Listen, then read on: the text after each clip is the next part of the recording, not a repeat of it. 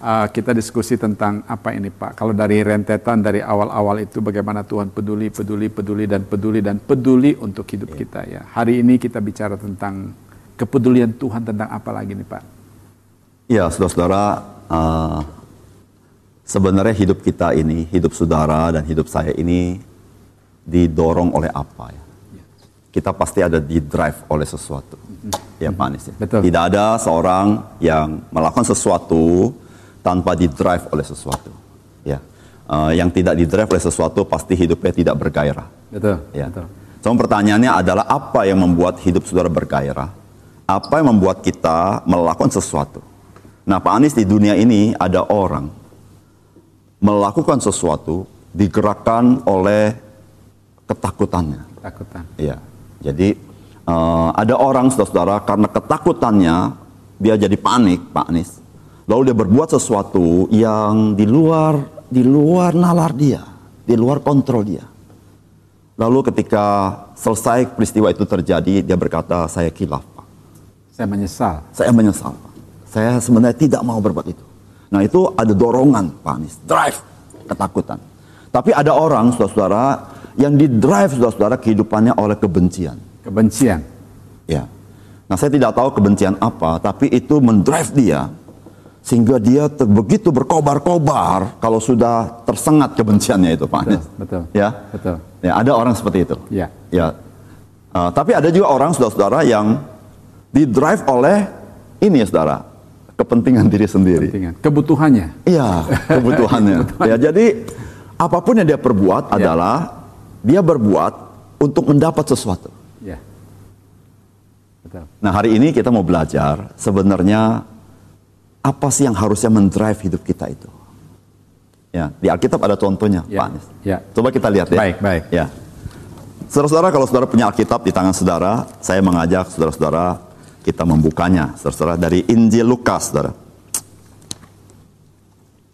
Injil Lukas pasal yang ketujuh. Injil Lukas pasal 7 ayat 36 sampai ayat yang ke-50. Sudah mendapatkannya, saya baca bergantian dengan Bapak Pendeta Anis. Nah, saudara menyimak dari firman Tuhan dan saya berharap firman ini menyentuh hati saudara dan saudara kita mulai sadar sebenarnya hidup kita seharusnya digerakkan oleh apa. Saya baca saudara ayat 36. Seorang Farisi mengundang Yesus untuk datang makan di rumahnya. Yesus datang ke rumah seorang Farisi itu lalu duduk makan. Di kota itu ada seorang perempuan yang terkenal sebagai seorang berdosa. Ketika perempuan itu mendengar bahwa Yesus sedang makan di rumah orang Farisi itu, datanglah ia membawa sebuah buli-buli pualam berisi minyak wangi. Sambil menangis, ia pergi berdiri di belakang Yesus dekat kakinya, lalu membahasai kakinya itu dengan air matanya dan menyekanya dengan rambutnya. Kemudian ia mencium kakinya dan meminyakinya dengan minyak wangi itu. Ketika orang Farisi yang mengundang Yesus melihat hal itu, ia berkata dalam hatinya, "Jika ia ini nabi, tentu ia tahu siapakah dan orang apakah perempuan yang menjamahnya ini.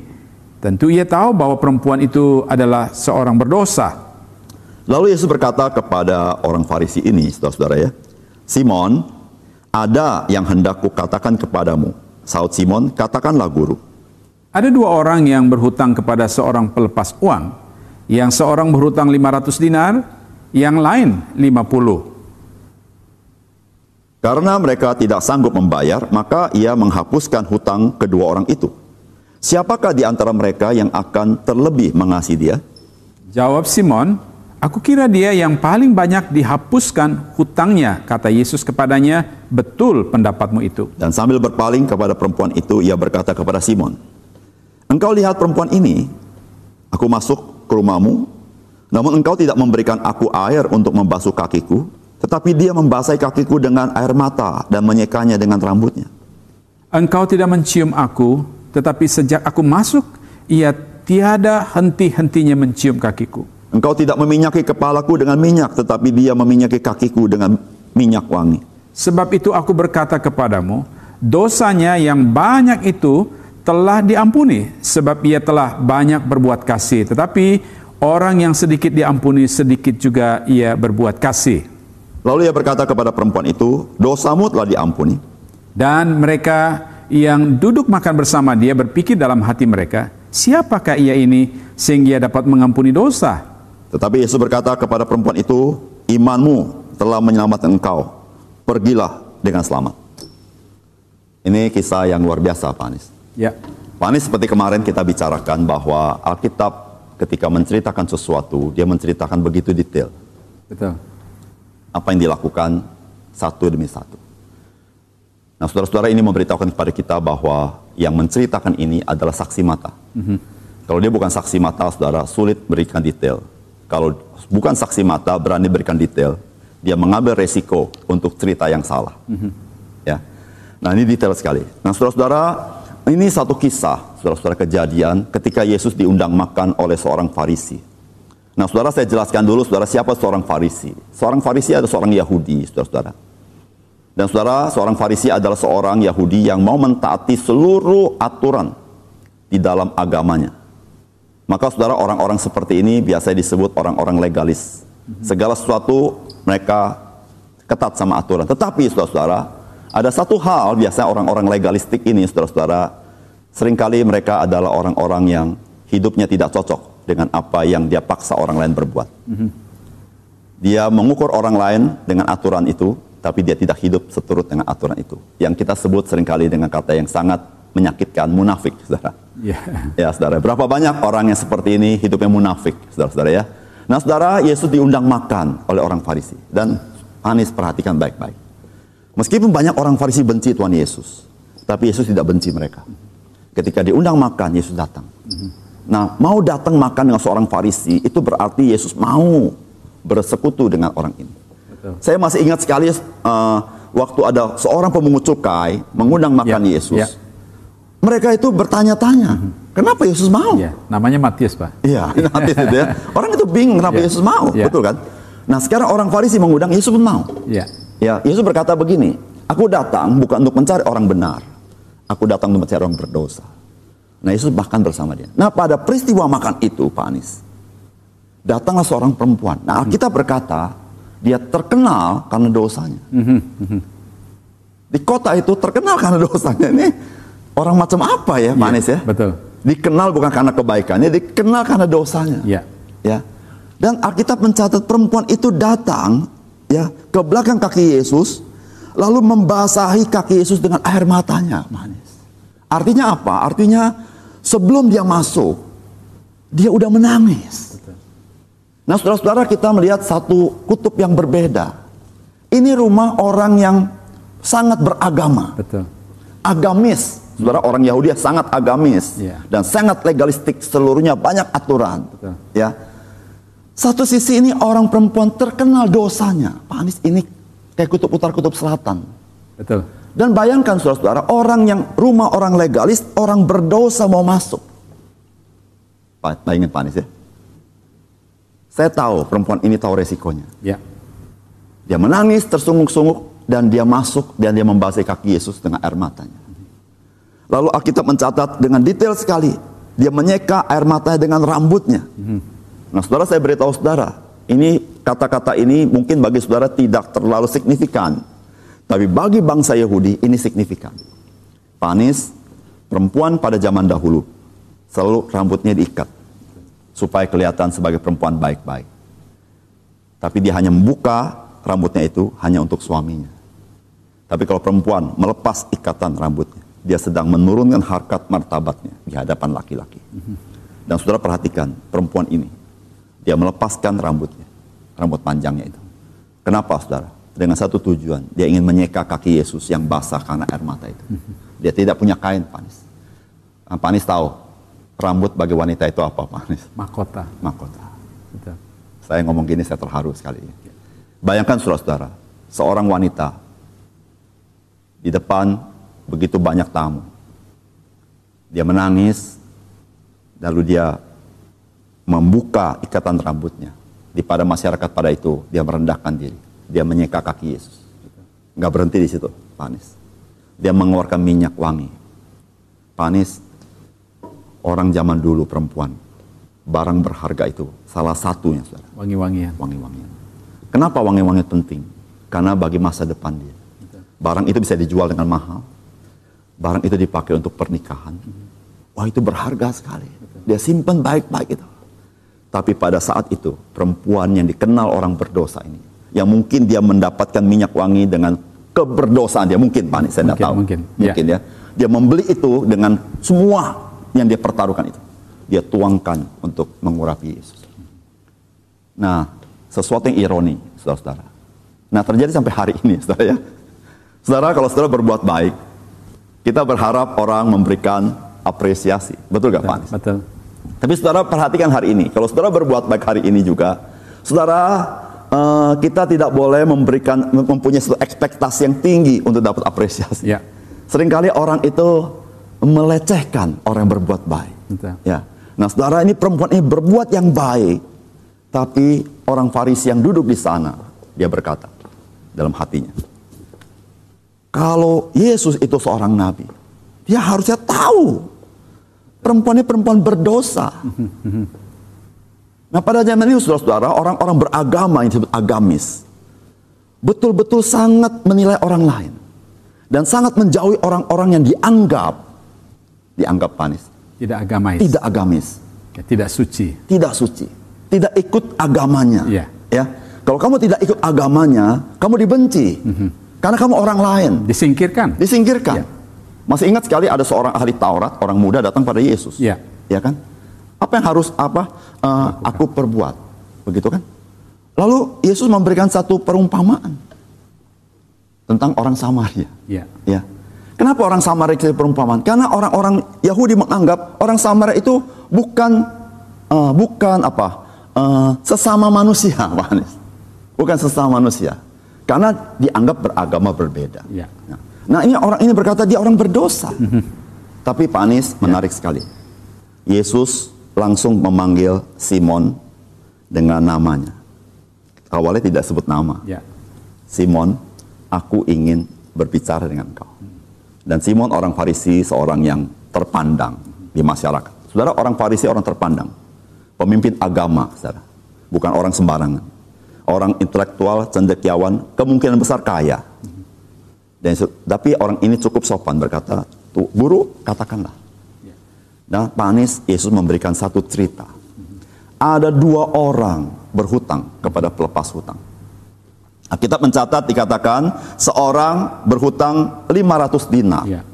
Saudara 500 dinar itu adalah upah seorang pekerja lebih dari satu tahun. Lebih dari satu tahun. Satu tahun 300, 300 hari ya. 500 itu lebih dari satu tahun. Satu hari satu dinar. Satu lagi berhutang 50 dinar. Itu lebih dari satu bulan. Ya. Ya. Lalu dua-duanya Pak Anies tidak sanggup bayar. Lalu pelepas hutang ini begitu belas kasihan, murah hati. Dua-duanya diampuni dosanya. Diampuni hutangnya. Lalu Tuhan Yesus bertanya, menurut kamu, siapakah di antara orang berhutang yang diampuni dosanya, hutangnya ini, yang lebih mengasihi pelepas hutang ini? Maka orang Farisi itu ngerti ini. Dia jawab. Simon ngerti, Ya. di kisah ini ngerti. Ya. Dia katakan, tentu yang dihapus utangnya lebih besar. Lebih besar. Ya. Nah, Yesus berkata kepada Simon dengan memandang perempuan itu. Simon, aku berkata kepadamu. Sejak aku datang, engkau tidak pernah menyeka kakiku dengan air. Membasuh kakiku dengan air. Tapi perempuan ini, sejak aku datang, dia membasahi kakiku dengan air mata. Simon, sejak aku datang, engkau tidak pernah menyeka kakiku dengan kain. Tapi sejak aku datang, perempuan ini menyeka dengan rambutnya. Simon, aku berkata kepadamu, engkau tidak pernah mengurapi kakiku. Tapi perempuan ini memberikan wangi-wangian kepada kakiku. Nah, Pak Anies, uh, Yesus berkata, perempuan ini, engkau telah diampuni dosanya. Oleh karena itu, engkau berbuat kebaikan seperti ini. Ya. Nah, Pak Anies, kita melihat satu hal. Apa yang menggerakkan perempuan berdosa ini melakukan perbuatan ini? Saudara perhatikan baik-baik. Perempuan ini melakukan perbuatan ini bukan karena dia ingin mendapat simpati Yesus. Karena Yesus berkata dia sudah diampuni dosanya. Tapi saudara-saudara karena dia sudah mengalami kasih Tuhan. dia sudah diampuni dosanya, maka saudara-saudara dia ingin membalas kasih itu. Dan itulah saudara-saudara yang membuat dia berani masuk seorang agamais. Yang dia tahu pasti dihakimi. Karena orang berdosa ini dua kutub berbeda. Biasa orang dulu yang kedapatan begitu Pak, dosa ya, itu ditumpikin batu Pak. Ya. Ya, ya. Betul. Ya. ya. Jadi artinya orang ini pasti dihakimi. Ya, ya. Tapi Pak Anies tahu, kenapa keberanian itu muncul? Ya. Cuma satu saudara, karena perempuan ini merasa berhutang kepada Tuhan. Betul. Karena Tuhan sudah berbuat baik kepada dia. Maka perbuatan baik Tuhan, pengampunan Tuhan itu, itu mendorong dia, Pak Anies. Ya. Dia datang kepada Tuhan bukan untuk mendapat sesuatu. Dia datang kepada Tuhan untuk bersyukur. Ya, Pak Anies. Nah, saudara-saudara, eh, bagaimana hidup saudara? Saudara, apakah saudara berbuat sesuatu karena saudara mau mendapatkan sesuatu? Ataukah saudara berbuat sesuatu karena saudara memang sudah diberkati oleh Tuhan, sudah mengalami kasih Tuhan, atau saudara berbuat sesuatu untuk mencari kasih Tuhan. Mm -hmm. Nah ini panis berbeda sekali. Ya. Betul kan? Ya, Pak Regi ini cerita sangat uh, insp insp inspiring kita ya. ya. Um, karena begini, menurut saya teks ini indah sekali, cerita ini menarik sekali karena pada umumnya secara natur siapa pun kita manusia kita punya cara berpikir yang sama dengan Simon ini. Waktu ditanya, siapa yang lebih mengasihi pelepas utang itu? Ngerti? Ya ngerti, kita semua ngerti ya. Kita semua ngerti bahwa yang lebih besar utangnya dihapus itu yang jauh lebih mengasihi daripada yang kecil itu kan. Ini semua kita pun bisa mempunyai sikap yang seperti itu. Tetapi permisi tanya, seperti apa yang dikatakan oleh Pak Regi tadi, apa yang mendorong saudara, memotivasi saudara untuk mencintai Tuhan? Apa yang menggerak saudara, mendorong saudara untuk melayani Tuhan? Apa yang menggerak saudara, mendorong saudara hari ini bisa menikmati persekutuan semacam ini untuk mengenal Tuhan lebih dekat, saudara? Saya kira kalau kita mempunyai pemahaman yang sama seperti orang ini yang dosanya apa namanya utangnya lebih besar diampuni kalau kita sadar saudara, berapa sih utang dosa kita sama Tuhan? Karena firman Tuhan katakan konsekuensi orang berdosa adalah yaitu kebinasaan. Firman Tuhan katakan upah dosa ialah maut. Artinya siapa pun saudara dan saya, kita manusia berdosa, konsekuensi kita adalah kebinasaan kekal selama-lamanya. Dan tidak ada seorang pun yang dapat menggantikannya dan melepaskan kita dari murka Allah saudara. Tapi ketika Tuhan memberikan pengampunan kepada kita, sadarkah kita saudara? bahwa dosa kita terlalu besar, terlalu banyak, saudara. Dan itu Tuhan ampuni. Kalau demikian, maka tidak ada alasan bagi kita untuk tidak bersyukur kepada Tuhan, mengasihi Tuhan, Pak Regi. Uh, tadi Pak Anies bilang dosa kita sangat besar. Sangat besar. Sangat besar. Ya. Dan saudara, uh, dosa kita itu sangat menjijikan. Saya jadi ingat setiap kali kita siaran ini lagu terakhir itu ya. ya. For God so loved the world. Ya. Karena begitu besar kasih Allah akan dunia. Amin, amin. Ada seorang berkata, apa arti kata begitu? So itu artinya. So, ya. Saudara tahu so itu artinya apa, saudara? Artinya nggak bisa diukur. Bisa diukur, betul. Artinya apa, saudara? Dosamu sebesar apa pun, ada anugerah yang lebih besar daripada dosamu. Amin, amin. Ini luar biasa, Betul. ya. Tuhan ya. ini murah hati luar biasa. Ya. Jadi seberapapun besar dosamu, ya Tuhan berkata, anugerahku lebih besar daripada dosamu. Amin. Kisah ini Pak Regi mengatakan, menarik ya, ya. seperti Pak Regi katakan, uh, firman Tuhan itu menjelaskan, mendeskripsikan sesuatu begitu detail. Dia katakan wanita itu dikenal sebagai pendosa. Ya. ya. Dikenal oleh masyarakat di kota itu sebagai orang berdosa. Saya bisa bayangkan dia ke mana-mana, ke pasar, ke uh, kerumunan orang atau ke tempat public uh, place ya pasti orang tahu dia siapa. Ya. Orang mulai mencibir dia, ya, ya kan? Orang pasti membicarakan dia menjadi buah, buah bibir orang ya. karena memang kelakuan dia ya. sebagai orang yang dikenal berdosa. Ya. Tapi lihat saudara, Tuhan Yesus peduli kepada orang yang seperti ini. Walaupun manusia menganggap orang-orang seperti ini sampah masyarakat, tetapi Tuhan mencintai orang seperti ini oh, Tuhan Yesus peduli kepada orang berdosa, Pak. Betul, Pak. Ya, kemarin kita lihat Tuhan peduli kepada orang yang sedang apa namanya? Ragu. Sedang, ragu. Betul. Sedih. Sedih. Iya, betul. Tapi sekarang orang yang berdosa semacam ini Orang menganggapnya sebagai orang yang tidak terhitung di dalam kelompok masyarakat. Tapi Tuhan sangat menghargai.